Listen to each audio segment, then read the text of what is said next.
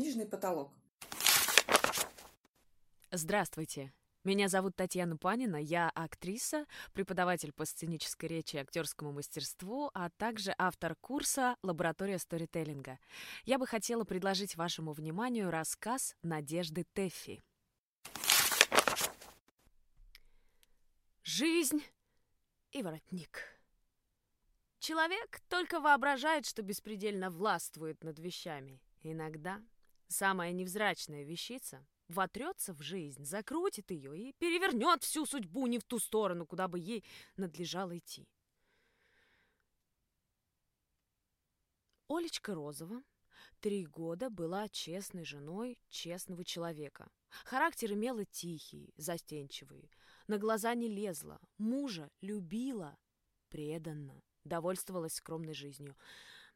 Но вот как-то пошла она в гостиный двор и, разглядывая витрину мануфактурного магазина, увидела крахмальный дамский воротник с продернутой в него желтой ленточкой. Ну, как честная женщина, она сначала подумала, еще что выдумали, затем зашла и купила. Примерила дома перед зеркалом, оказалось, что если желтую ленточку завязать не спереди, а сбоку, то получится нечто такое необъяснимое, что, однако, скорее хорошо, чем дурно. Но воротничок потребовал новую кофточку. Из старых ни одна к нему не подходила. Олечка мучилась всю ночь, а утром пошла в гостиный двор и купила кофточку из хозяйственных денег. Примерила все вместе.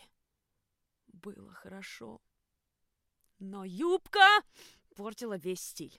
Воротник ясно и определенно требовал круглую юбку с глубокими складками. Свободных денег больше не было, но не останавливаться же на полпути. Олечка заложила серебро и браслетку. На душе у нее было беспокойно и жутко. И когда воротничок потребовал новых башмаков, она легла в постель и проплакала весь вечер.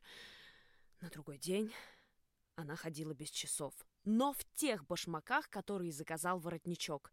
Вечером, бледная и смущенная, она, заикаясь, говорила своей бабушке: «Я забежала только на минутку, муж очень болен. Ему доктор велел каждый день натираться коньяком, а это так дорого». Бабушка была добрая, и на следующее же утро Олечка смогла купить себе шляпу, пояс и перчатки, подходящие к характеру воротничка. Следующие дни были еще тяжелее. Она бегала по всем родным и знакомым, лгала и выклянчивала деньги, а потом купила безобразный полосатый диван, от которого тошнило и ее, и честного мужа, и старую вороватую кухарку, но которого уже несколько дней настойчиво требовал воротничок. Она стала вести странную жизнь. Не свою воротничковую жизнь. А воротничок был какого-то неясного, путанного стиля, и Олечка, угождая ему, совсем сбилась с толку. «Если ты английский и требуешь, чтобы я ела сою, то зачем же на тебе желтый бант? Зачем это распутство, которого я не могу понять и которое толкает меня по наклонной плоскости?» Как существо слабое и бесхарактерное, она скоро опустила руки и поплыла по течению, которым ловко управлял подлый воротник. Она обстригла волосы, стала курить и громко хохотала, если слышала какую-нибудь двусмысленность. Где-то в глубине души еще теплилось в ней сознание всего ужаса ее положения, и иногда, по ночам или даже когда воротничок стирался, она рыдала и молилась, но не находила выхода. Раз даже она решилась открыть все мужу, но честный малый подумал, что она просто глупо пошутила, и, желая польстить, долго хохотал. Так дело шло все хуже и хуже. Вы спросите, почему не догадалась она просто-напросто вышвырнуть за окно крахмальную дрянь? Она не могла. Это не странно. Все психиатры знают, что для нервных и слабосильных людей некоторые страдания, несмотря на всю мучительность их, становятся необходимыми. И не променяют они эту сладкую муку на здоровое спокойствие ни за что на свете. И так Олечка слабела все больше и больше в этой борьбе, а воротник укреплялся и властвовал. Однажды Ее пригласили на вечер. Теперь воротник напялился на ее шею и поехал в гости. Там он вел себя развязно до неприличия и вертел ее головой направо и налево. За ужином студент, Олечкин сосед, пожал ей под столом ногу. Олечка вся вспыхнула от негодования, но воротник за нее ответил. Только-то. Олечка со стыдом и ужасом слушала и думала: «Господи, куда я попала?» После ужина студент вызвался проводить ее домой. Воротник поблагодарил и радостно согласился, прежде чем Олечка успела сообразить, в чем дело. Едва сели на извозчика, как студент зашептал страстно: «Моя дорогая».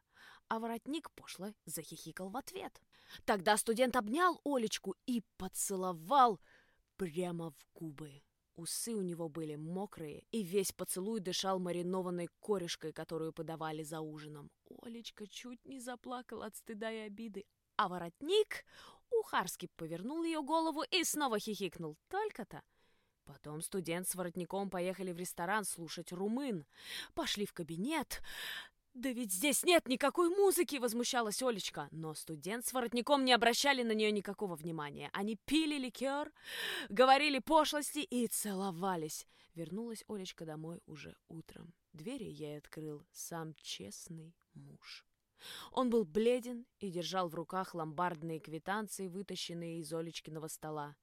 «Где ты была? Я не спал всю ночь! Где ты была?» Вся душа у нее дрожала, но воротник ловко вел свою линию. «Где ты была? Где была? Со студентом болталась!» Честный муж пошатнулся. «Оля, Олечка, что с тобой, скажи? Зачем ты закладывала вещи? Зачем занимала у Сатовых и у Яниных? Куда ты девала деньги?» «Деньги?» профукала.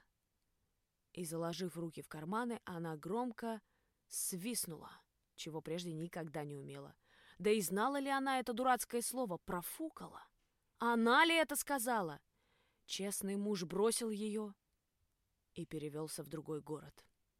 Но что горше всего, так это то, что на другой же день после его отъезда воротник потерялся в стирке. Кроткая Олечка служит в банке.